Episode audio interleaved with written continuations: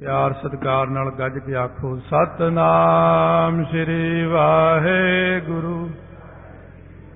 ਸਤਨਾਮ ਸ੍ਰੀ ਵਾਹਿਗੁਰੂ ਸਾਹਿਬ ਜੀਓ। ਸਵਈਆ ਛੰਦ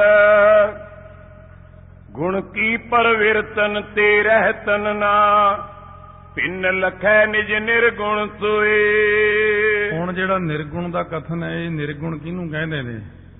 ਜਿਹੜੇ ਗੁਣ ਨੇ, ਆ ਤਮੋ ਗੁਣ ਹੈ, ਰਜੋ ਗੁਣ ਹੈ, ਸਤੋ ਗੁਣ ਹੈ। ਜਿਆਦੇ ਚੇਤਨ ਗੁਣਾਂ ਦੀ ਪ੍ਰਵਿਰਤੀ ਤੋਂ ਰਹਿਤ ਹੈ ਤੇ ਆਪਣੇ ਆਪ ਨੂੰ ਵੱਖਰਾ ਸਮਝਦਾ ਹੈ।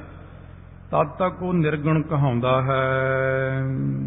ਜਬੈ ਤਿਰਗੁਣ ਮੈਂ ਚਿਤਨ ਆਪਨ ਪੋ ਲਖ ਅਗਿਆਨ ਤੇ ਸਰਗੁਣ ਹੋਏ। ਜਦੋਂ ਇਹ ਚੇਤਨ ਤਿੰਨ ਗੁਣਾਂ ਨੂੰ ਗ੍ਰਹਿਣ ਕਰਦਾ ਹੈ, ਆਪਾਂ ਜੀਵ ਹਾਂ, ਸੋ ਇਸੇ ਪ੍ਰਕਾਰ ਬ੍ਰਹਮ ਦੇ ਵਿੱਚ ਵੀ ਨਿਰਗੁਣ ਬ੍ਰਹਮ ਉਹਦਾ ਨਾਮ ਹੈ ਜਿੱਥੇ ਨਾ ਮਾਇਆ, ਨਾ ਤਿੰਨੇ ਗੁਣ।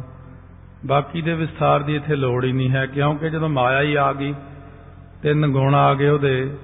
ਇਹਨਾਂ ਦੇ ਸੰਯੁਕਤ ਜਦੋਂ ਹੁੰਦਾ ਹੈ ਚੇਤਨ ਚੇਤਨ ਤੋਂ ਭਾਵ ਬ੍ਰਹਮ ਦੀ ਲਾਈਟ ਪੈਂਦੀ ਹੈ, ਤਾਂ ਉਹ ਜਿਹੜਾ ਸਰੂਪ ਹੈ, ਉਹ ਸਰ ਗੁਣ, ਗੁਣਾਂ ਦੇ ਸਮੇਤ।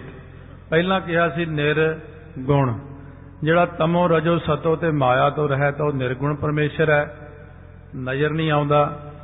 ਸਰ ਗੁਣ ਹੈ ਜਦੋਂ ਤਿੰਨਾਂ ਗੁਣਾਂ ਨੂੰ ਮਾਇਆ ਸੰਯੁਕਤ ਬਣਦਾ ਚੇਤਨ ਦੇ ਵਿੱਚ ਆਭਾਸ ਪੈਂਦਾ ਇਹਨਾਂ ਦਾ। ਤਾਂ ਇਹਨੂੰ ਆਪਾਂ ਕਹਿੰਦੇ ਸਰਗੁਣ ਪਰਮੇਸ਼ਰ ਹੈ ਇਹ। ਨਾਸ਼ਵੰਤ ਆਕਾਰ ਪਛਾਨੋ ਨਿਰਾਕਾਰ ਅਬਨਾਸ਼ੀ ਜੋਏ। ਇੱਥੇ ਵੀ ਉਹਦਾ ਹੀ ਕਥਨ ਕੀਤਾ ਹੈ ਕਿ ਜਿਹੜਾ ਨਾਸਵੰਤ ਹੈ ਦ੍ਰਿਸ਼ਟਮਾਨ ਹੈ ਸਗਲ ਮਥੇਨਾ ਇਹ ਜਿੰਨਾ ਵੀ ਨਜ਼ਰ ਆਉਂਦਾ ਹੈ ਆਪਾਂ ਨੂੰ ਰਜੋ ਤਮੋ ਸਤੋ ਇਹਨਾਂ ਕਰਕੇ ਪੰਜਾਂ ਤੱਤਾਂ ਕਰਕੇ ਮਾਇਆ ਕਰਕੇ ਕਿਉਂਕਿ ਆਕਾਰ ਨਜ਼ਰ ਆਉਂਦੇ ਨੇ ਜਿੰਨੇ ਵੀ, ਇਹ ਸਾਰੇ ਆਕਾਰ ਮਿਟ ਜਾਂਦੇ ਨੇ, ਖਤਮ ਹੋ ਜਾਂਦੇ ਨੇ।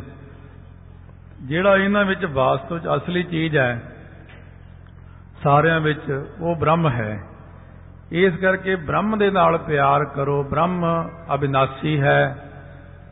ਜਿਵੇਂ ਮਹਾਪੁਰਸ਼ ਬਾਬਾ ਸੁੰਦਰ ਸਿੰਘ ਜੀ ਖਾਲਸਾ ਨੂੰ ਸਿੰਘਾਂ ਨੇ ਕਿਹਾ, ਕਹਿੰਦੇ ਜੀ, ਸਾਡਾ ਇੱਕ ਵਿਚਾਰ ਹੈ ਇਹ ਸਿੰਘ ਕਹਿੰਦਾ ਕਿ ਤੁਸੀਂ ਮੈਨੂੰ ਪਿਆਰ ਕਰਦੇ ਹੋ ਬੜਾ, ਉਹ ਕਹਿੰਦਾ ਮੈਨੂੰ ਬੜਾ ਪਿਆਰ ਕਰਦੇ ਨੇ, ਤੀਜਾ ਕਹਿੰਦਾ ਮੈਨੂੰ ਬਹੁਤਾ ਕਰਦੇ ਨੇ। ਸਾਨੂੰ ਇਉਂ ਕਿਉਂ ਲੱਗਦਾ ਰਹਿੰਦਾ? ਮਹਾਪੁਰਸ਼ ਕਹਿੰਦੇ, ਭਾਈ, ਮੈਂ ਬ੍ਰਹਮ ਦੀ ਜੋਤ ਨੂੰ ਪਿਆਰ ਕਰਦਾ ਹਾਂ। ਤੁਸੀਂ ਇਹ ਨਾ ਸਮਝਿਆ ਕਰੋ ਕਿ ਮੈਂ ਕਿਸੇ 'ਚ ਬਖਰੇਵਾਂ ਦੇਖਦਾ ਹਾਂ। ਮੈਨੂੰ ਤੁਹਾਡੇ ਸਾਰਿਆਂ 'ਚ ਇੱਕੋ ਹੀ ਜੋਤ ਨਜ਼ਰ ਆਉਂਦੀ ਹੈ। ਇਸੇ ਤਰ੍ਹਾਂ ਸਤਿਗੁਰੂ ਆਪਾਂ ਨੂੰ ਸਾਰਿਆਂ ਨੂੰ ਪਿਆਰੇ ਲੱਗਦੇ ਨੇ। ਕਿਉਂਕਿ ਸਤਿਗੁਰੂ ਆਪਣੇ ਵਿੱਚ ਬ੍ਰਹਮ ਜੋਤ ਦੇਖਦੇ ਨੇ। ਇਸ ਤਰ੍ਹਾਂ ਸਤਿਗੁਰੂ ਮਹਾਰਾਜ ਕਹਿੰਦੇ, ਅਬਿਨਾਸੀ ਜਿਹੜਾ ਹੈ ਨਾ ਵਾਹਿਗੁਰੂ, ਅਬਿਨਾਸੀ ਜੀਵਨ ਕੋ ਦਾਤਾ, ਸਿਮਰਤ ਸਭ ਮਲ ਖੋਈ ਗੁਣ ਨਿਧਾਨ ਭਗਤਨ ਕੋ ਬਰਤਨ ਬਿਰਲਾ ਪਾਵੇ ਕੋਈ।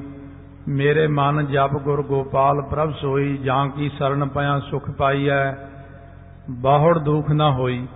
ਐਸਾ ਜੋ ਅਬਨਾਸੀ ਹੈ ਉਹਦਾ ਸਿਮਰਨ ਕਰਿਆ ਕਰੋ। ਕਵੀ ਸੰਤੋਖ ਸਿੰਘ ਕੈ ਸਤਗੁਰ ਜੀ ਸਾਰ ਗ੍ਰਹਿਣ ਬਿਨ ਸਾਰ ਸਾ ਕੋਏ ਹੁਣ ਕਵੀ ਜੀ ਕਹਿੰਦੇ ਨੇ ਭਾਵ ਕਿ ਸਤਿਗੁਰੂ ਜੀ ਨੇ ਕਿਹਾ ਕਹੇ ਸਤਿਗੁਰੂ ਜੀ ਸਾਰ ਗ੍ਰਹਿਣ ਕੀਤੇ ਤੋਂ ਬਿਨਾ ਸਾਰ ਕੀ ਆਤਮਾ ਹੈ? ਇਹਨੂੰ ਗ੍ਰਹਿਣ ਕੀਤੇ ਤੋਂ ਬਿਨਾ ਇਹ ਜਿਹੜਾ ਆਪਣਾ ਤਤ ਹੈ ਇਹਨੂੰ ਆਪੇ ਹੀ ਖਤਮ ਕਰ ਲੈਂਦਾ ਜੀਵ। ਕਿਉਂਕਿ ਆਪਣੇ ਆਪ ਨੂੰ ਜਦੋਂ ਜੀਵ ਸਮਝ ਨਹੀਂ ਸਕਿਆ ਹੁਣ ਤੱਕ ਮੈਂ ਕੌਣ ਆ? ਜਦੋਂ ਇਹ ਨਹੀਂ ਸਮਝ ਸਕਿਆ ਕਿ ਮੈਂ ਆਤਮਾ ਹਾਂ ਉਦੋਂ ਤੱਕ ਆਪਣੇ ਤਤ ਨੂੰ ਖੋ ਲੈਂਦਾ ਹੈ। ਜੋ ਪਏ ਤਨ ਇੰਦਰੈ ਮਨ ਪ੍ਰਾਣ ਅਨਾਤਮ। ਇਹ ਜਿਹੜਾ ਅਨਾਤਮ ਜਿਹਨੂੰ ਆਪਾਂ ਕਹਿੰਦੇ ਆ ਸਰੀਰ ਹੈ ਇੰਦਰੀਆਂ ਨੇ ਮਨ ਹੈ ਪ੍ਰਾਣ ਹੈ ਇਹ ਅਨ ਆਤਮ ਆਤਮਾ ਤੋਂ ਜਿਹੜੀਆਂ ਵੱਖਰੇਵੇਂ ਵਾਲੀਆਂ ਚੀਜ਼ਾਂ ਹਨ ਇਹ ਲਖੋ ਆਕਾਰ ਅਗਿਆਨ ਸਹਿਤ ਤਮ। ਸੋ ਇਹ ਜਿਹੜਾ ਆਕਾਰ ਦੇ ਸਹਿਤ ਹੈ ਇਹ ਹਨੇਰਾ ਹੈ। ਤੇ ਇਸ ਪ੍ਰਕਾਰ ਜਿੰਨਾ ਕੁਝ ਆਕਾਰ ਨਜ਼ਰ ਆਉਂਦਾ ਹੈ ਇਹ ਆਪਾਂ ਨੂੰ ਅਗਿਆਨਤਾ ਕਰਕੇ ਨਜ਼ਰ ਆਉਂਦਾ ਹੈ। ਵਾਸਤਵ ਦੇ ਵਿੱਚ ਜਿਵੇਂ ਇੱਕ ਪ੍ਰਮਾਣ ਦਿੰਦੇ ਨੇ ਕਿ ਅਲੰਕਾਰ ਮਿਲ ਥੈਲੀ ਹੋਈ ਹੈ। ਤਾਂ ਤੇ ਕਨਕ ਵਖਾਨੀ। ਬਹੁਤੇ ਗਹਿਣੇ ਆਪਾਂ ਨੂੰ ਹੀ ਦਿਖਦੇ ਨੇ। ਵੱਖਰੇ ਵੱਖਰੇ ਗਹਿਣੇ, ਸੁਨਿਆਰੇ ਕੋਲ ਲੈ ਜਾਓ ਗਹਿਣੇ।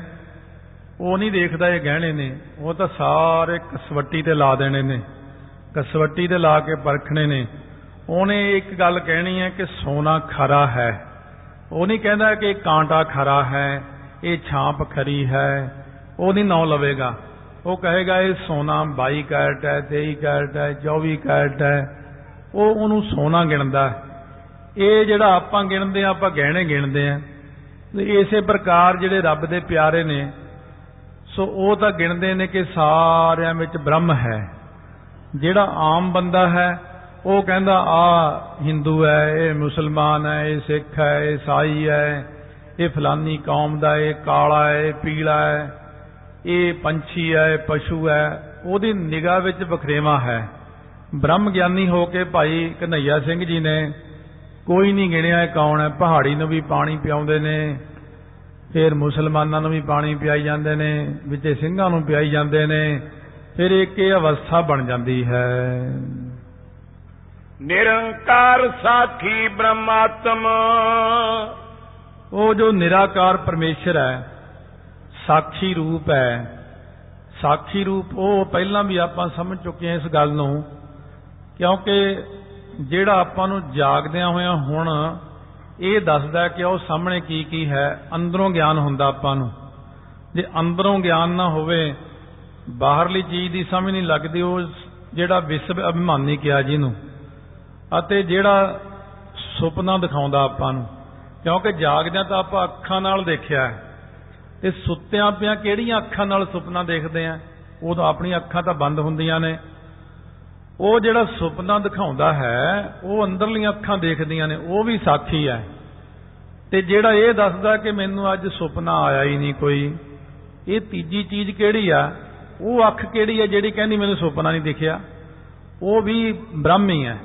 ਇਸ ਕਰਕੇ ਇਹ ਜਿਹੜਾ ਸਾਖੀ ਰੂਪ ਆ, ਕਾਲਪੁਰਖ ਵਾਹਿਗੁਰੂ ਆਤਮਾ ਸਾਡੇ ਅੰਦਰ ਹੈ ਨਾ ਇਹ ਬ੍ਰਹਮ ਆਤਮਾ ਹੈ ਇਹ ਆਪਣਾ ਸਰੂਪ ਹੈ। ਨਿਰੰਕਾਰ ਸਾਖੀ ਬ੍ਰਹਮਾਤਮ ਆਪਨ ਪੋ ਜਾਣੈ ਜੋ ਅਨਾਤਮ। ਜਿਹੜਾ ਬੰਦਾ ਇਹ ਸਮਝਦਾ ਹੈ ਆਤਮਾ ਨੂੰ ਆਪਣਾ ਆਪ ਆਤਮਾ ਨਾ ਸਮਝ ਕੇ ਆਪਣੇ ਆਪ ਨੂੰ ਅਨਾਤਮਾ ਸਮਝਦਾ ਹੈ ਕਿ ਇਹ ਕੰਮ ਮੈਂ ਕੀਤਾ ਹੈ ਇਹ ਮੈਂ ਕਰਾਂਗਾ। ਇਹੀਆਂ ਜਿਹੀਆਂ ਗੱਲਾਂ ਜਿਹੜਾ ਕਰਦਾ ਉਹਨੂੰ ਇਹ ਨਹੀਂ ਪਤਾ ਕਿ ਅੰਦਰ ਜੇ ਆਤਮਾ ਨਾ ਹੋਵੇ, ਆਪ, ਜਿਹੜਾ ਆਪਣੇ ਆਪ ਨੂੰ ਕਹਿੰਦਾ, ਮੈਂ ਬੜਾ ਪਹਿਲਵਾਨ ਹਾਂ, ਮੈਂ ਬੜੀ ਵੱਡੀ ਕੁਸ਼ਤੀ ਕਰ ਸਕਦਾ, ਹਰੇਕ ਨੂੰ ਢਾ ਸਕਦਾ ਹਾਂ। ਮਹਾਰਾਜ ਸੱਚੇ ਪਾਤਸ਼ਾਹ ਕਹਿੰਦੇ ਨੇ, ਪ੍ਰਭ ਕੀ ਕਲਾ ਬਿਨਾ ਕਹਿ ਧਾਵੈ। ਦੱਸ ਵੀ, ਜੇ ਤੇਰੇ ਚੋਂ ਜੋਤ ਕੱਢ ਲਈ ਰੱਬ ਨੇ, ਫਿਰ ਤੂੰ ਕੀ ਕਰੇਗਾ? ਇਸ ਕਰਕੇ ਅਗਿਆਨੀ ਬੰਦਾ ਆਪਣੇ ਸਰੀਰ ਨੂੰ ਹੀ ਆਤਮਾ ਸਮਝੀ ਬੈਠਾ ਹੈ ਅਤੇ ਅਸਲੀ ਜਿਹੜੀ ਆਤਮਾ ਹੈ ਇਹਨੂੰ ਆਪਾਂ ਭੁੱਲੇ ਬੈਠੇ ਹਾਂ। ਇਹੀ ਸਾਡਾ ਵੱਡਾ ਅਗਿਆਨ ਹੈ। ਇਸੇ ਗੱਲ ਨੂੰ ਦੂਰ ਕਰਨਾ ਹੈ। ਸੂਰਠਾ ਚਿਤ ਬ੍ਰਹਮ ਨਿਜ ਲਖ ਨਾਏ ਸੋ ਆਕਾਰ ਨਿਰਕਾਰ ਨੈ। ਸੋ ਇਸ ਕਰਕੇ ਕਹਿੰਦੇ ਨੇ ਚਿੱਤ ਦੇ ਵਿੱਚ ਨਿਜ ਸਰੂਪ ਨੂੰ ਬ੍ਰਹਮ ਨਹੀਂ ਜਾਣਦਾ। ਕਿਉਂਕਿ ਉਹ ਅਕਾਲ ਪੁਰਖ ਨਾ ਤਾਂ ਆਕਾਰ ਹੈ। ਆਕਾਰ ਵਿੱਚ ਵੀ ਨਹੀਂ ਕਿਉਂਕਿ ਇਸੇ ਪਰ ਉਹ ਤਾਂ ਹੈ ਨਿਰਾਕਾਰ ਤੇ ਨਿਰਗੁਣ। ਉਹ ਅਕਾਲ ਪੁਰਖ ਜੋ ਵਾਹਿਗੁਰੂ ਹੈ ਨਿਰਆਕਾਰ ਨਿਰਕਾਰਣ, ਨਿਰਗੁਣ, ਉਹਦਾ ਇਹ ਰੂਪ ਹੈ। ਪਰ ਇਹ ਜਿਹੜੇ ਜੀਵ ਨੇ, ਇਹ ਉਸ ਅਕਾਲ ਪੁਰਖ ਦੀ ਜਿਹੜੀ ਬਖਸ਼ਿਸ਼ ਆਪਣੇ ਤੇ ਆਤਮਾ ਹੈ, ਆਪਣੇ ਅੰਦਰ, ਉਹ ਆਤਮਾ ਪ੍ਰਾਤਮਾ ਏਕੋ ਕਰੈ, ਅੰਤਰ ਕੀ ਦੁਬਦਾ ਅੰਤਰ ਮਰੈ। ਦੁਬਦਾ ਤਾਂ ਅੰਦਰ ਹੀ ਮਰ ਜਾਂਦੀ ਹੈ ਇਹ ਗਿਆਨ ਹੈ ਜੇ ਆਪਾਂ ਗੁਰਦੁਆਰੇ ਆਈ ਗਏ ਰੋਜ਼ ਆਈ ਜਾਓ ਆਈ ਜਾਓ 50 ਸਾਲ ਆਈ ਜਾਓ ਜੇ ਆਪਾਂ ਇਹ ਨਾ ਸਮਝ ਸਕੇ ਕਿ ਆਤਮਾ ਕੀ ਹੈ ਤੇ ਸਾਡੀ ਇਹ ਸਰੀਰ ਕੀ ਚੀਜ਼ ਹੈ ਬੁੱਧੀ ਕੀ ਹੈ ਪ੍ਰਾਣ ਕੀ ਹੈ ਇਹਨਾਂ ਤੋਂ ਬਿਨਾ ਜੀਵ ਨੂੰ ਗਿਆਨ ਨਹੀਂ ਹੋ ਸਕਦਾ। ਕੀਓ ਆਪਨ ਪੋ ਨਾਏ ਬਿਸਰ ਪਰਿਓ ਜੋ ਆਪ ਹੈ। ਤੇ ਇਸ ਕਰਕੇ ਕਹਿੰਦੇ ਆਪਣਾ ਆਪ ਤਾਂ ਖੁਦ ਹੀ ਭੁੱਲਿਆ ਬੈਠਾ। ਅਸੀਂ ਕਹਿੰਦੇ ਇਹਨੂੰ ਕਦ ਕਿਹਾ ਕਿ ਤੂੰ ਆਪਣਾ ਆਪ ਭੁੱਲ। ਇਹ ਜੀਵ ਤਾਂ ਆਪਣੇ ਸਰੂਪ ਨੂੰ ਖੁਦ ਹੀ ਭੁੱਲ ਕੇ ਵਾਹਿਗੁਰੂ ਨਾਲੋਂ ਟੁੱਟਿਆ ਹੋਇਆ ਹੈ। ਜੇ ਹੁਣ ਕਹਿੰਦੇ ਆਪਣੇ ਆਪ ਨੂੰ ਆਪ ਹੀ ਭੁੱਲ ਜੇ, ਤਾਂ ਅਸੀਂ ਕੀ ਕਰੀਏ? ਇਹ ਜੀਵ ਨੂੰ ਚਾਹੀਦਾ ਕਿ ਆਪਣੇ ਆਪ ਨੂੰ ਪਹਿਚਾਨ ਮਨ ਤੂੰ ਜੋਤ ਸਰੂਪ ਹੈ, ਆਪਣਾ ਮੂਲ ਪਛਾਣ। ਇਹ ਜਿਹੜੀ ਪੰਕਤੀ ਹੈ, ਇਹ ਸਾਰੇ ਇੱਥੇ ਢੁਕ ਜਾਂਦੀ ਹੈ। ਮਹਾਰਾਜ ਜੀ ਨੇ ਇਹ ਠੀਕ ਆ ਵੀ ਗੁਰਬਾਣੀ ਵਿੱਚ ਇੱਕ ਪੰਕਤੀ 'ਚ ਹੀ ਸਾਰੀ ਗੱਲ ਮੁਕਾ ਦਿੱਤੀ। ਪਰ ਗੱਲ ਦੇ ਵਿਸਥਾਰ ਦੀ ਲੋੜ ਤਾਂ ਪੈਂਦੀ ਹੋਈ ਹੈ ਜਦੋਂ ਆਪਾਂ ਇੱਕ ਚੀਜ਼ ਨੂੰ ਦੇਖਦੇ ਹਾਂ, ਇੱਕ ਚੀਜ਼ ਦਾ ਨਾਮ ਲੈਨੇ ਆ ਤਾਂ ਇੱਕ ਸ਼ਹਿਰ ਦਾ ਵੀ ਨਾਮ ਲਈਏ, ਤਾਂ ਇੱਕ ਸ਼ਹਿਰ ਦੇ ਵਿੱਚ ਬਹੁਤ ਕੁਝ ਆ ਜਾਂਦਾ ਅੱਗੇ। ਇਸ ਕਰਕੇ ਜੇ ਇੰਨਾ ਹੀ ਕਹਿ ਦਈਏ ਕਿ ਭਾਈ ਆਪਣੀ ਆਤਮਾ ਨੂੰ ਜਾਣੋ, ਇੰਨੇ ਨਾਲ ਗੱਲ ਬਣਦੀ ਨਹੀਂ ਹੈ। ਇਹ ਤਾਂ ਬ੍ਰਹਮ ਗਿਆਨੀ ਲਈ ਅੱਖਰ ਹੈ। ਆਪਾਂ ਨੂੰ ਤਾਂ ਸਾਰਾ ਕੁਝ ਜਾਣਨਾ ਪੈਂਦਾ ਹੈ। ਦੋਹੇਰਾ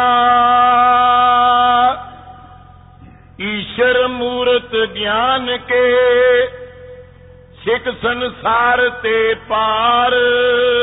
ਹੁਣ ਬਹੁਤ ਹੀ ਸੌਖੇ ਪ੍ਰਸੰਗ ਪ੍ਰਾਰੰਭ ਹੋਏ ਨੇ ਗਿਆਨ ਦੇ। ਇਹਦੇ ਵਿੱਚ ਪਹਿਲਾਂ ਆਇਆ ਕਿ ਆਪਾਂ ਕਹਿੰਦੇ ਗੁਰੂ। ਗੁਰੂ ਕਹਿੰਦੇ ਨੇ ਉਹ ਜੋ ਸਿੱਖ ਨੂੰ ਸੰਪੂਰਨਤਾ ਦੇਵੇ, ਸਿਰੇ ਲਾ ਦੇਵੇ, ਇੱਕ ਨੇ ਹਰ ਅਵਤਾਰ ਸਾਡੇ ਸਤਿਗੁਰੂ। ਇੱਥੇ ਦਸਾਂ ਸਰੂਪਾਂ ਦਾ ਨਾਂ ਨਹੀਂ ਗਿਣਨਾ ਹਲੇ। ਇੱਥੇ ਉਹ ਗੁਰੂ ਜਿਹੜੇ ਅਗਿਆਨ ਨੂੰ ਮੇਟ ਕੇ ਵੈਸੇ ਚਾਨਣ ਕਰ ਦਿੰਦੇ ਨੇ। ਇੱਥੇ ਸਤਿਗੁਰੂ ਦਾ ਵਾਚਕ ਨਹੀਂ, ਇੱਥੇ ਭਾਵ ਜਿਹੜਾ ਉਸਤਾਦ ਹੈ। ਜਿਹੜੇ ਭਾਵ ਐਸੇ ਕਿ ਗੁਰੂ ਨੇ, ਉਸਤਾਦ ਨੇ, ਦੱਸਣ ਵਾਲੇ ਨੇ, ਉਹ ਵੀ ਪੂਰੇ ਹੋਣੇ ਚਾਹੀਦੇ ਨੇ। ਜੇ ਉਹੀ ਨਹੀਂ ਪੂਰਾ, ਤਾਂ ਜਿਵੇਂ ਰਾਮਚੰਦਰ ਜੀ ਨੇ ਵੀ ਉਸਤਾਦ ਧਾਰੇ, ਵਿਸ਼ਿਸ਼ਟ ਮੁਨੀ ਜੀ ਨੂੰ ਧਾਰਨ ਕੀਤਾ।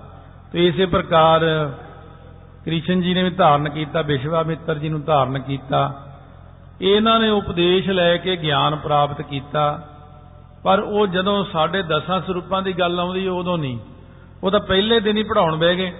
ਉਹ ਕਹਿੰਦੇ ਪੜ ਬਈ, ਲਿਖੋ ਅਲਫ ਜਾਂ ਲਿਖੋ ਇੱਕ ਗੁਰੂ ਨਾਨਕ ਦੇਵ ਜੀ ਨੇ ਤਾਂ ਪਹਿਲੇ ਦਿਨ ਕਹਿੰਦਾ ਇੱਕ ਦਾ ਮਤਲਬ ਕੀ ਹੈ? ਇਹ ਹਰ ਅਵਤਾਰ ਦੀ ਗੱਲ ਨਹੀਂ ਹੈ। ਹਰੀ ਤੋਂ ਭਾਵ ਅਕਾਲ ਪੁਰਖ ਦੇ 10 ਅਵਤਾਰਾਂ ਦੀ ਬਾਅਦ ਵਿੱਚ ਵਿਚਾਰ ਕਰਾਂਗੇ। ਇੰਨਾ ਇੰਨਾ ਇਸ ਕਰਕੇ ਆਪਾਂ ਨੂੰ ਸੁਣਨਾ ਪਿਆ ਇਹਦਾ ਅੱਗੇ ਜਾ ਕੇ ਆਪਾਂ ਨੂੰ ਖੁਦ ਹੀ ਪਤਾ ਲੱਗ ਜਾਵੇਗਾ ਕਿ ਆਪਾਂ ਇੰਨੀ ਚੀਜ਼ ਕਿਉਂ ਸੁਣੀ ਹੈ, ਕਿਉਂ ਲੋੜ ਪਈ ਆਪਾਂ ਨੂੰ ਸੁਣਨ ਦੀ। ਤਾਂ ਕਿ ਇੱਕ ਪੱਖ ਆਪਾਂ ਇਹ ਦੇਖ ਲਈਏ, ਫਿਰ ਦੂਸਰਾ ਪੱਖ ਆਪਾਂ ਦੇਖਾਂਗੇ, ਗੁਰਮਤ ਅਨੁਸਾਰ ਢੁਕਦਾ ਹੋਇਆ। ਇਹ ਕਹਿੰਦੇ ਨੇ ਜਿਹੜਾ ਗੁਰੂ ਹੁੰਦਾ ਨਾ ਈਸ਼ਰ ਮੂਰਤ ਗਿਆਨ ਕੀ? ਈਸ਼ਵਰ ਸਰੂਪ ਹੁੰਦਾ ਹੈ ਗਿਆਨ ਦੀ ਮੂਰਤੀ ਹੁੰਦੀ ਹੈ। ਸਿੱਖ ਨੂੰ ਸੰਸਾਰ ਚੋਂ ਪਾਰ ਕਰਦਾ ਹੈ ਗੁਰੂ। ਸੋ ਸਤਗੁਰ ਉਤਮ ਅਧਿਕ ਇਤਰ ਗੁਰ ਵਿਵਹਾਰ। ਉਹ ਸਾਰਿਆਂ ਨਾਲੋਂ ਉੱਤਮ ਸਤਿਗੁਰੂ ਹੈ ਉਹ ਸਾਰਿਆਂ ਨਾਲੋਂ ਵੱਡਾ ਹੈ। ਇਤਰ ਹੁੰਦਾ ਹੋਰ।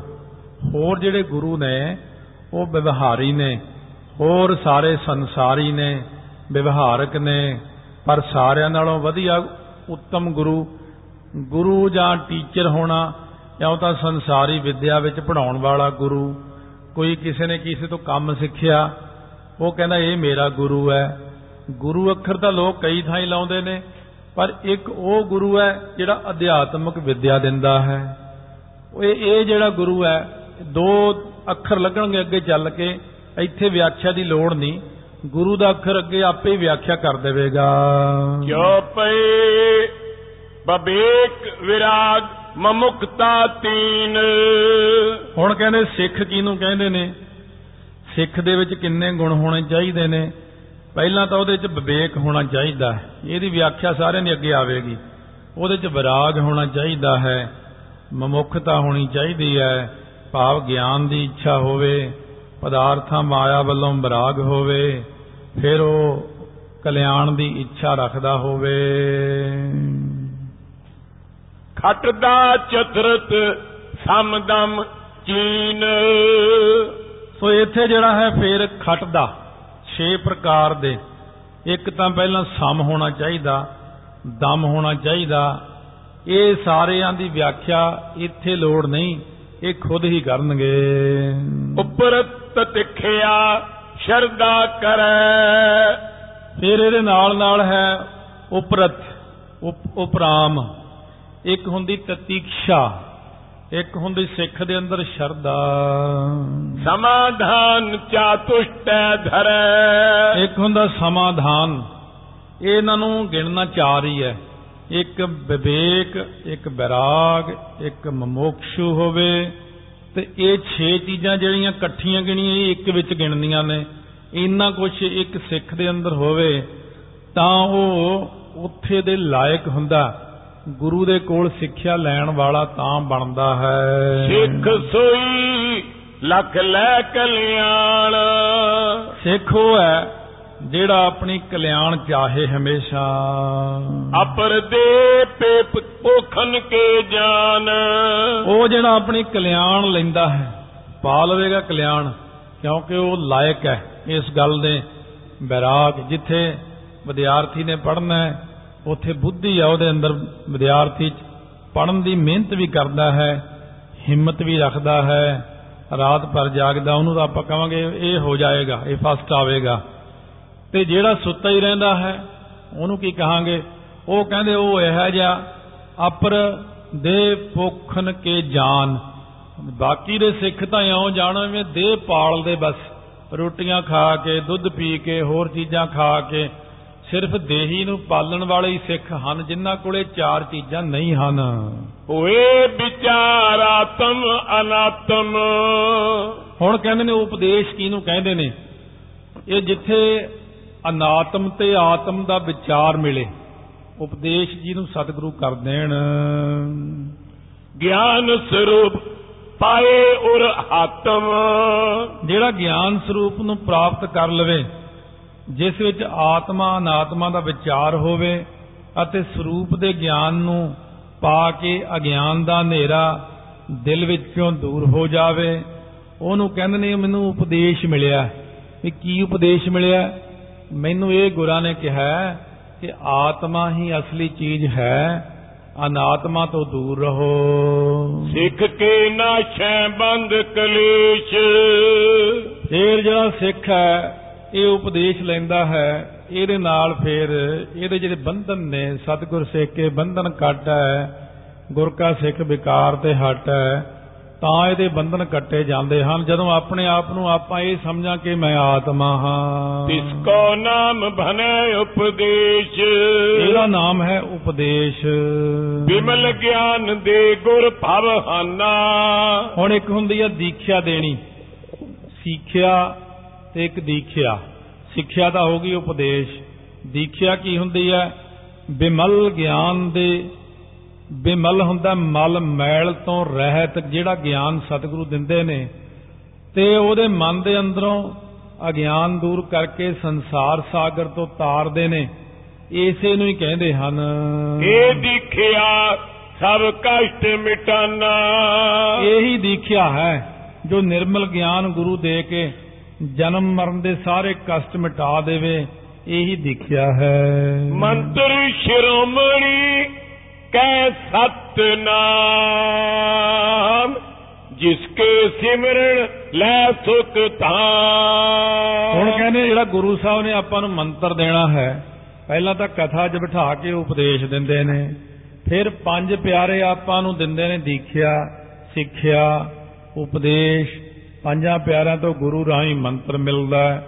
ਉਹ ਮੰਤਰ ਜਿਹੜਾ ਸਾਡੇ ਕੋਲ ਹੈ ਸਤਨਾਮ। ਸ਼੍ਰੀ ਜਿਹਦੇ ਸੁਖ ਕਰਕੇ ਆਪਾਂ ਨੂੰ ਜਿਹਦੇ ਸਿਮਰਨ ਕਰਨੇ ਕਰਕੇ ਸੁੱਖਾਂ ਦਾ ਜੋ ਧਾਮ ਘਰ ਹੈ ਵਾਹਿਗੁਰੂ ਉਹਦੀ ਜਿਹੜੀ ਪ੍ਰਾਪਤੀ ਆ ਨਾ ਇਹ ਜੀਵ ਕਰ ਲੈਂਦਾ ਹੈ। ਅਦਵੈਤ ਵਾਕ ਤਤਮਸਮੀ ਜੁਏ। ਸੋ ਪ੍ਰਕਾਰ ਕਹਿੰਦੇ ਸਤਨਾਮ ਜਿਹੜਾ ਸਾਰਿਆਂ ਨਾਲੋਂ ਸ਼੍ਰੋਮਣੀ ਮੰਤਰ ਹੈ ਜਿਸ ਕੇ ਸਿਮਰਨ ਲੈ ਸੁਖ ਧਾਮ ਜਿਹਦੇ ਕਰਕੇ ਸੁਖਾਂ ਦਾ ਧਾਮ ਕੌਣ ਹੈ? ਸਤਿਗੁਰੂ ਜੀ, ਆਤਮਕ ਆਨੰਦ, ਸੱਚਖੰਡ, ਇਹ ਸਿਮਰਨ ਕਰਕੇ ਮਿਲਦੀਆਂ ਨੇ। ਅਥਵਾ ਕਹਿੰਦੇ ਨੇ, ਜਿਹੜੇ ਗੁਰੂ ਸਾਹਿਬ ਜੀ ਅਦਵੈਤ ਦੇ ਵਾਕ ਸੁਣਾਉਂਦੇ ਨੇ, ਤਤਵਮਸ ਜੋ ਇਹ ਸੁਣਾਉਂਦੇ ਨੇ ਕਿ ਕਿਹੜਾ ਆਪਣੇ ਕੋਲ ਕਿਹੜਾ ਅਦਵੈਤ ਦਾ ਵਾਕ? ਗੁਰਾ, ਇੱਕ ਦੇਹ 부ਝਾਈ ਸਭਨਾ ਜੀਆਂ ਕਾ ਇੱਕ ਦਾਤਾ, ਸੋ ਮੈਂ ਵਿਸਰ ਨਾ ਜਾਈ। ਅਵਲ ਅੱਲਹ ਨੂਰ ਪਾਇਆ, ਕੁਦਰਤ ਕੇ ਸਭ ਬੰਦੇ, ਏਕ ਨੂਰ ਤੇ ਸਭ ਜਗ ਉਪਜਿਆ, ਕੌਣ ਭਲੇ ਕੋ ਮੰਦੇ? ਇਸ ਕਰਕੇ ਮਹਾਰਾਜ ਸਾਨੂੰ ਇਹ ਅਦਵੈਤ ਦਾ ਉਪਦੇਸ਼ ਦਿੰਦੇ ਨੇ ਕਿ ਮਾਨਸ ਕੀ ਜਾਤ ਸਭ ਹੈ, ਇੱਕ ਹੈ ਪਹਿਚਾਨਬੋ ਏਕ ਪਿਤਾ, ਏਕ ਇਸਕੇ ਹਮ ਬਾਰਕ, ਤੂੰ ਮੇਰਾ ਗੁਰ ਹਾਈ ਸੋ ਹੈ ਬ੍ਰਹਮ, ਸੁਨੈ ਸਿੱਖ ਸੋਏ। ਹੁਣ ਇਹ ਆ ਸਿੱਖ ਸੁਣਦਾ ਹੈ, ਸਤਿਗੁਰੂ ਇਹਨੂੰ ਇੱਕ ਤਾਂ ਅਦਵੈਤ ਦਾ ਉਪਦੇਸ਼ ਦਿੰਦੇ ਨੇ ਕਿ ਆਪਾਂ ਭਾਈ ਸਾਰੇ ਇੱਕ ਹਾਂ। ਪਹਿਲਾਂ ਤਾਂ ਉਹਦੇ ਮਨ ਦੇ ਚੋਂ ਈਰਖਾ ਦੁਬਦਾ ਦਵੈਸ਼ ਕੱਢ ਕੇ ਦਰੀਆਂ ਵਿਛਾ ਕੇ ਤੇ ਸੋਹਣੀਆਂ ਚਾਦਰਾਂ ਵਿਛਾ ਕੇ ਇੱਕ ਜਿਹਾ ਸਾਰਿਆਂ ਨੂੰ ਬੈਠਣ ਨੂੰ ਕਹਿੰਦੇ, ਕੋਈ ਰਾਜਾ ਆ ਜੇ, ਕੋਈ ਕੰਗਾਲ ਆ ਜੇ, ਅਮੀਰ ਆ ਜੇ, ਗਰੀਬ ਆ ਜੇ, ਛੋਟਾ ਆ ਜੇ, ਵੱਡਾ ਆ ਜੇ, ਸਾਰੇ ਇੱਕੋ ਜੇ ਥਾਂ ਤੇ ਬੈਠੋ ਭਾਈ। ਭਾਈ ਸਾਰਿਆਂ ਦਾ ਇੱਕ ਰੱਬ ਹੈ ਆਪਣਾ। ਇਹ ਉਹਦਾ ਉਪਦੇਸ਼ ਜਿਹੜਾ ਕਰਨੇ ਅਦਵੈਤ ਹੁੰਦਾ। ਅਦਵੈਤ ਦਾ ਉਪਦੇਸ਼ ਕਰਕੇ ਫਿਰ ਸਿੱਖ ਨੂੰ ਇਹ ਕਹਿੰਦੇ, ਤੂੰ ਬ੍ਰਹਮ ਹੈ ਇਉਂ ਜਾਣ। ਮੈਂ ਬ੍ਰਹਮ ਹਾਂ ਜੀ, ਮੈਂ ਕਿਵੇਂ ਬ੍ਰਹਮ? ਮੈਂ ਤਾਂ ਜੀਵ ਹਾਂ। ਇਹੀ ਤਾਂ ਤੇਰੀ ਗਲਤੀ ਆ। ਜਿਵੇਂ ਪ੍ਰਮਾਣ ਦੇਣਗੇ ਫਿਰ ਉਹਨੂੰ। ਕਹਿੰਦੇ ਜਿਵੇਂ ਕੋਈ ਸ਼ੇਰ ਨਹੀਂ ਸੀ, ਉਹ ਬੱਚੇ ਨੂੰ ਜਨਮ ਦੇ ਕੇ ਆਪ ਚੜ੍ਹਾਈ ਕਰ ਗਈ। ਬਹੁਤ ਛੋਟਾ ਜਿਹਾ ਬੱਚਾ, ਅੱਖਾਂ ਵੀ ਨਹੀਂ ਖੁੱਲੀਆਂ, ਹਲੇ ਸ਼ੇਰ ਨਹੀਂ ਮਰ ਗਈ। ਉਧਰੋਂ ਕਿਤੇ ਭੇਡਾਂ ਚਾਰਨ ਵਾਲਾ ਅਯਾਲੀ ਆ ਗਿਆ। ਉਹ ਬੱਚਾ ਸੋਹਣਾ ਜਿਹਾ ਦੇਖ ਕੇ ਚੁੱਕ ਲਿਆ। ਭੇਡਾਂ ਦਾ ਦੁੱਧ ਪਿਆ ਪਿਆ ਕੇ ਪਾਲਿਆ, ਵੱਡਾ ਹੋ ਗਿਆ, ਭੇਡਾਂ ਵਿੱਚ ਹੀ ਤੁਰਿਆ ਫਿਰਿਆ ਕਰੇ, ਘਾਹ ਜਾ ਖਾਣ ਲੱਗ ਜੇ। ਤਾਂ ਕਿੱਥੇ? ਇੱਕ ਦਿਨ ਸ਼ੇਰ ਖੜਾ ਸੀ ਉੱਚੇ ਟਿੱਲੇ ਤੇ। ਉਹਨੇ ਦੇਖਿਆ, ਭੇਡਾਂ ਵਿੱਚ ਮੇਰਾ ਬੇਟਾ। ਇਹ ਤਾਂ ਸਾਡਾ ਬੱਚਾ ਲੱਗ ਜਾ ਸ਼ੇਰ ਬੱਚਾ ਭੇਡਾਂ 'ਚ ਕਿੱਥੋਂ ਚਲਾ ਗਿਆ? ਉਸ ਵਕਤ ਜਾ ਕੇ ਸ਼ੇਰ ਨੇ ਭਬਕ ਮਾਰੀ, ਭੇਡਾਂ ਭੱਜ ਗਈਆਂ। ਸ਼ੇਰ ਨੇ ਮਾਰ ਕੇ ਛਾਲ ਆ ਕੇ ਉਹ ਬੱਚੇ ਨੂੰ ਘੇਰ ਲਿਆ। ਓਏ ਤੂੰ ਸ਼ੇਰ ਦਾ ਬੱਚਾ ਹੋ ਕੇ ਭੇਡਾਂ 'ਚ ਤੁਰਿਆ ਫਿਰਦਾ। ਕਹਿੰਦਾ, ਨਾ ਜੀ, ਮੈਂ ਤਾਂ ਭੇਡ ਐ। ਉਹ ਕਹਿੰਦਾ, ਨਹੀਂ, ਤੂੰ ਸ਼ੇਰ ਆ। ਕਹਿੰਦਾ, ਨਾ ਜੀ, ਮੈਂ ਤਾਂ ਭੇਡ ਆ। ਕਹਿੰਦਾ, ਚੱਲ, ਪਾਣੀ ਦੇ ਕਿਨਾਰੇ ਚੱਲ। ਪਾਣੀ ਦੇ ਕਿਨਾਰੇ ਲਿਜਾ ਕੇ ਖੜਾ ਕਰ ਲਿਆ। ਕਹਿੰਦੇ, ਦੇਖ, ਆਪਣੀ ਸ਼ਕਲ ਦੇਖ, ਮੇਰੀ ਦੇਖ, ਰਲਦੀ ਆ ਨਾ? ਕਹਿੰਦਾ, ਹਾਂ ਜੀ, ਰਲਦੀ ਤਾਂ ਹੈ। ਕਹਿੰਦੇ, ਭੇਡਾਂ ਦੀ ਸ਼ਕਲ ਰਲਦੀ ਤੇਰੇ ਨਾਲ ਕਿਤੇ? ਕਹਿੰਦਾ, ਨਹੀਂ ਜੀ। ਕਹਿੰਦੇ, ਹੁਣ ਤੈਨੂੰ ਭਵਕ ਮਾਰਨੀ ਸਿਖਾਉਣਾ ਮੈਂ। ਭਵਕ ਮਾਰਨੀ ਸਿਖਾ ਦਿੱਤੀ। ਕਹਿੰਦੇ, ਜਾ ਉਹਨਾਂ ਭੇਡਾਂ ਵਿੱਚ ਹੀ ਜਾ ਕੇ ਭਵਕ ਮਾਰ ਜਦੋਂ ਉਹਨਾਂ ਭੇਡਾਂ ਵਿੱਚ ਜਾ ਕੇ ਭਵਕ ਮਾਰੀ, ਭੇਡਾਂ ਭੱਜ ਗਈਆਂ, ਯਾਲੀ ਭੱਜ ਗਿਆ ਕਹਿੰਦੇ, ਉਹ ਇਹਨੂੰ ਕੀ ਹੋਇਆ ਉਹਦੇ ਅੰਦਰ ਸ਼ੇਰ ਭਾਵਨਾ ਨੂੰ ਪੈਦਾ ਕਰ ਦਿੱਤਾ। ਉਹ ਜਿਹੜਾ ਕਹਿੰਦਾ ਸੀ, ਮੈਂ ਭੇਡ ਆ। ਉਹਨੂੰ ਸ਼ੇਰ ਬਣਾ ਦਿੱਤਾ। ਗਿੱਦੜੋਂ ਸੇ ਮੈਂ ਸ਼ੇਰ ਬਣਾਉਂ ਤਬੇ ਗੋਬਿੰਦ ਸਿੰਘ ਨਾਮ ਕਹਾਉਂ ਉਹ ਅੰਮ੍ਰਿਤ ਛਕਾ ਕੇ ਕਹੋ ਖਾਲਸਾ, ਤੂੰ ਕਿੱਥੇ ਤੁਰਿਆ ਫਿਰਦਾ? ਇਹਨਾਂ ਸੰਸਾਰ ਦੇ ਲੋਕਾਂ ਦੇ ਵਿੱਚ ਜਬ ਲਗ ਖਾਲਸਾ ਰਹਾ ਨਿਆਰਾ ਤਬ ਲਗ ਤੇਜ ਦਿਉ, ਮੈਂ ਸਾਰਾ ਤੂੰ ਕਿਉਂ ਇਧਰ ਉਧਰ ਤੁਰਿਆ ਫਿਰਦਾ? ਤੂੰ ਬੱਬਰ ਸ਼ੇਰ ਗੁਰੂ ਦਾ, ਤੂੰ ਆਤਮਿਕ ਸਿੱਖ। ਆਤਮ ਰਸ ਜੇ ਜਾਨ ਹੀ ਸੋ ਹੈ ਖਾਲਸ ਦੇਵ। ਪ੍ਰਭ ਮੈਂ, ਮੋਹ ਮੈਂ, ਤਾਸ ਮੈਂ, ਰੰਚਕ ਨਾਹੀ ਭੇਵ। ਆਪਾਂ ਇੱਕੋ ਹੀ ਰੂਪ ਹੈ, ਖਾਲਸਾ ਮੇਰਾ ਰੂਪ ਹੈ ਖਾਸ। ਖਾਲਸੇ ਮੈਂ ਹਾਂ ਕਰੋ ਨਿਵਾਸ। ਕਹਿੰਦੇ ਖਾਲਸਾ ਮੇਰਾ ਸਤਿਗੁਰ ਪੂਰਾ, ਖਾਲਸੇ ਨੂੰ ਸਤਿਗੁਰੂ ਕਿਹਾ, ਖਾਲਸਾ ਮੇਰੀ ਜਾਨ ਕੀ ਜਾਨ, ਖਾਲਸਾ ਮੇਰੀ ਸ਼ਾਨ ਕੀ ਸ਼ਾਨ, ਆਨ ਕੀ ਆਨ, ਸਾਰਾ ਕੁਝ ਹੀ ਤੂੰ ਹੀ ਹੈ ਖਾਲਸਾ। ਇਉਂ ਸਤਿਗੁਰੂ ਨੇ ਜਦੋਂ ਆਪਾਂ ਨੂੰ ਜਣਾਇਆ, ਅੱਛਾ, ਅਸੀਂ ਇੰਨੇ ਵੱਡੇ ਆ ਅਸੀਂ ਬ੍ਰਹਮ ਰੂਪ ਹੈ ਮਹਾਰਾਜ ਕਹਿੰਦੇ, ਹੋਰ, ਤੂੰ ਆਪ ਬ੍ਰਹਮ ਹੈ ਪਰ ਤੂੰ ਆਪਣੇ ਆਪ ਨੂੰ ਇਹ ਗਿੱਦੜ ਕਿਉਂ ਜਾਣੀ ਜਾਂਦਾ? ਇਹ ਭੇਡ ਕਿਉਂ ਸਮਝਦਾ? ਇਸ ਕਰਕੇ ਮਹਾਰਾਜ ਕਹਿੰਦੇ, ਜੇ ਭਖਾਰੀ ਬਣ ਕੇ ਜਨਕ ਰਾਜੇ ਨੇ ਸੁਪਨੇ ਅੰਦਰ ਦੁੱਖ ਪਾਇਆ, ਫੇਰ ਜਦੋਂ ਗਿਆਨ ਹੋ ਗਿਆ, ਕਹਿੰਦੇ, ਹਾਂ ਵੀ ਮੈਂ ਹੈ ਤਾਂ ਰਾਜਾ ਹੀ ਬੰਦਾ ਆਤਮਿਕ ਤੌਰ ਤੇ ਆਪਣੇ ਆਪ ਨੂੰ ਦੇਖੋ। ਵੀ ਤੂੰ ਕੌਣ ਹੈ ਮੈਂ ਜੀ ਬ੍ਰਹਮ। ਬਸ ਇੱਥੇ ਗੱਲ ਖੜਨੀ ਆ ਪਰ ਇਹ ਅਭਿਆਸ ਨਾਲ ਗੱਲ ਬਣਨੀ। ਜੇ ਆਪਾਂ ਉਹੀ ਲੋਕਾਂ 'ਚ ਕਹੀਏ ਕਿ ਮੈਂ ਬ੍ਰਹਮ ਆ, ਫਿਰ ਤਾਂ ਮਾਰ ਖਾਣ ਵਾਲੀ ਗੱਲ ਹੋ ਜਾਣੀ ਹੈ ਪਰ ਆਪਾਂ ਨੇ ਅਭਿਆਸ ਕਰ ਕਰਕੇ ਕਰ ਕਰਕੇ ਸਾਰੀਆਂ ਚੀਜ਼ਾਂ ਤੋਂ ਨਿਆਰੇ ਹੋ ਕੇ ਬ੍ਰਹਮ ਰੂਪ ਹੋਣਾ ਹੈ। ਅੰਤਮ ਜਾ ਕੇ ਅਖੀਰ ਤੇ ਜਿਵੇਂ ਬਾਬਾ ਗੁਰਬਖਸ਼ ਸਿੰਘ ਜੀ, ਰਾਮ ਕੁਆਰ ਜੀ ਹੋਏ, ਬਾਬਾ ਬੁੱਢਾ ਜੀ ਹੋਏ ਭਾਈ ਵਿਧੀ ਚੰਦ ਜੀ ਹੋਏ ਇਹ ਬੱਬਰ ਸ਼ੇਰ ਨੇ ਗੁਰੂ ਘਰ ਦੇ। ਅਹੰਗ ਬ੍ਰਹਮਸਮੀ ਬੋਰ ਉਚਾਰੇ। ਫੇਰ ਸਤਿਗੁਰੂ ਜੀ ਨੂੰ ਮਹਾਵਾਕ ਉਚਾਰਨ ਕਰਕੇ ਦੱਸਦੇ ਅਹੰ ਬ੍ਰਹਮ ਅਸਮੀ ਇਸ ਪ੍ਰਕਾਰ ਦੇ ਵਾਕ ਕਹਿੰਦੇ ਨੇ ਕਿ ਭਾਈ ਤੂੰ ਆਪ ਹੀ ਬ੍ਰਹਮ ਹੈ। ਮਹਾਵਾਕ ਮੰਤਰ ਸੁਧਾਰੇ। ਫਿਰ ਇਸ ਮਹਾਵਾਕ ਨੂੰ ਹੀ ਮੰਤਰ ਧਾਰਨ ਕਰਦਾ ਹੈ। ਲਏ ਪ੍ਰਕਿਰਤ ਸਤਗੁਣ ਦੀ ਜੁਜਾਤ ਹੁਣ ਵਰਣ ਕਿਵੇਂ ਬਣਦੇ ਨੇ? ਵਰਨ ਆਸ਼ਰਮ ਦੀਆਂ ਗੰਢਾਂ। ਇੱਕ ਤਾਂ ਕੁਦਰਤੀ ਤੌਰ ਤੇ ਖੱਤਰੀ ਬ੍ਰਾਹਮਣ ਸੂਦ ਵੈਸ ਬਣੇ ਨੇ। ਇੱਕ ਕੁਦਰਤੀ ਬਣਦੇ ਨੇ। ਇੱਕ ਬਣਦੇ ਨੇ ਕਰਮ ਕਰਕੇ। ਜਿਵੇਂ ਕਰਮ ਕਰਕੇ ਕੋਈ ਬੰਦਾ ਸੋ ਮਹਾਰਾਜ ਸੱਚੇ ਪਾਤਸ਼ਾਹ ਜਿਵੇਂ ਗੁਰੂ ਅਰਜਨ ਦੇਵ ਜੀ ਨੇ 52 ਅੱਖਰੀ 'ਚ ਕਿਹਾ ਅੱਖਰ, ਕਹਿੰਦੇ, ਵਾ ਤੇ ਉਤਮ ਗਨੋ ਚੰਡਾਲਾ, ਨਾਨਕ ਜੇ ਮਨ ਬਸੈ ਗੋਪਾਲਾ। ਜੇ ਕਿਸੇ ਚੰਡਾਲ ਬੰਦੇ ਦੇ ਹਿਰਦੇ 'ਚ ਨਾਮ ਵਸਦਾ ਹੈ, ਕਹਿੰਦੇ, ਉਹ ਸਾਰਿਆਂ ਤੋਂ ਚੰਗਾ ਹੈ ਭਾਈ। ਤੇ ਜੇ ਕਿਸੇ ਬਹੁਤ ਉੱਤਮ ਪੁਰਸ਼ ਦੇ ਅੰਦਰ ਕੁਕਰਮ ਜਾਗ ਪੈਣ, ਜਿਵੇਂ ਰਾਵਣ ਦੇ ਅੰਦਰ ਜਾਗ ਪਏ ਲੋਕੀ ਉਹਨੂੰ ਮੂਰਖ ਰਾਵਣ ਕਹਿੰਦੇ ਨੇ, ਐ ਬੇਵਕੂਫ ਆਦਮੀ 10 ਸਿਰ ਲਵਾ ਕੇ ਵੀ ਅਕਲ ਨਾ ਆਈ ਤੈਨੂੰ। ਤੇ ਇਸ ਪ੍ਰਕਾਰ ਮਹਾਰਾਜ ਕਹਿੰਦੇ, ਇੱਕ ਤਾਂ ਹੁੰਦੇ ਕੁਦਰਤ ਵੱਲੋਂ ਵਰਨ ਆਸ਼ਰਮ ਬਣਨੇ, ਪਹਿਲਾਂ ਉਹ ਦੱਸਣਗੇ, ਫਿਰ ਬੰਦੇ ਦੀ ਕਿਰਤ ਮੁਤਾਬਕ ਉਹਨੂੰ ਦੇਵਤਾ ਕਿਹਾ ਜਾਂਦਾ ਹੈ, ਜਾਂ ਦੈਂਤ ਕਿਹਾ ਜਾਂਦਾ ਹੈ, ਜਾਂ ਸਾਧੂ ਕਿਹਾ ਜਾਂਦਾ ਹੈ, ਜਾਂ ਮਨਮੁਖ ਕਿਹਾ ਜਾਂਦਾ ਹੈ, ਜਾਂ ਗੁਰਮੁਖ ਕਿਹਾ ਜਾਂਦਾ ਹੈ। ਸਤ ਰਾਜ ਮਿਸਰ ਛਤਰੇ ਭਾਂਤ। ਸੋ ਇਸ ਪ੍ਰਕਾਰ ਦੇ ਨਾਲ ਕਹਿੰਦੇ ਨੇ ਜਿਹੜੇ ਇਹ ਨੇ ਨਾ ਪਹਿਲਾਂ ਪ੍ਰਾਪਤ ਕਰਦਾ ਵਰਨ ਲਏ ਪ੍ਰਕਿਰਤ ਸਤਗੁਣ ਦਿਜ ਜਾਤ। ਤੋ ਪ੍ਰਕਿਰਤੀ ਦੇ ਮੁਤਾਬਕ ਸਤਗੁਣ ਨੂੰ ਗ੍ਰਹਿਣ ਕਰਕੇ ਸਤੋਗੁਣ ਨੂੰ ਗ੍ਰਹਿਣ ਕਰਕੇ ਇਹ ਜੀਵ ਜਿਹੜੇ ਸੀ ਇਹ ਭਾਵ ਕੁਦਰਤ ਵੱਲੋਂ ਅਮ, ਬ੍ਰਾਹਮਣ ਰੂਪ ਵਿੱਚ ਪੈਦਾ ਹੋਣਾ ਭਾਵ ਸਤੋ ਗੁਣ ਦੇ ਵਿੱਚ ਪੈਦਾ ਹੋਣ ਵਾਲੇ ਨੂੰ ਬ੍ਰਾਹਮਣ ਕਿਹਾ ਜਾਂਦਾ ਹੈ।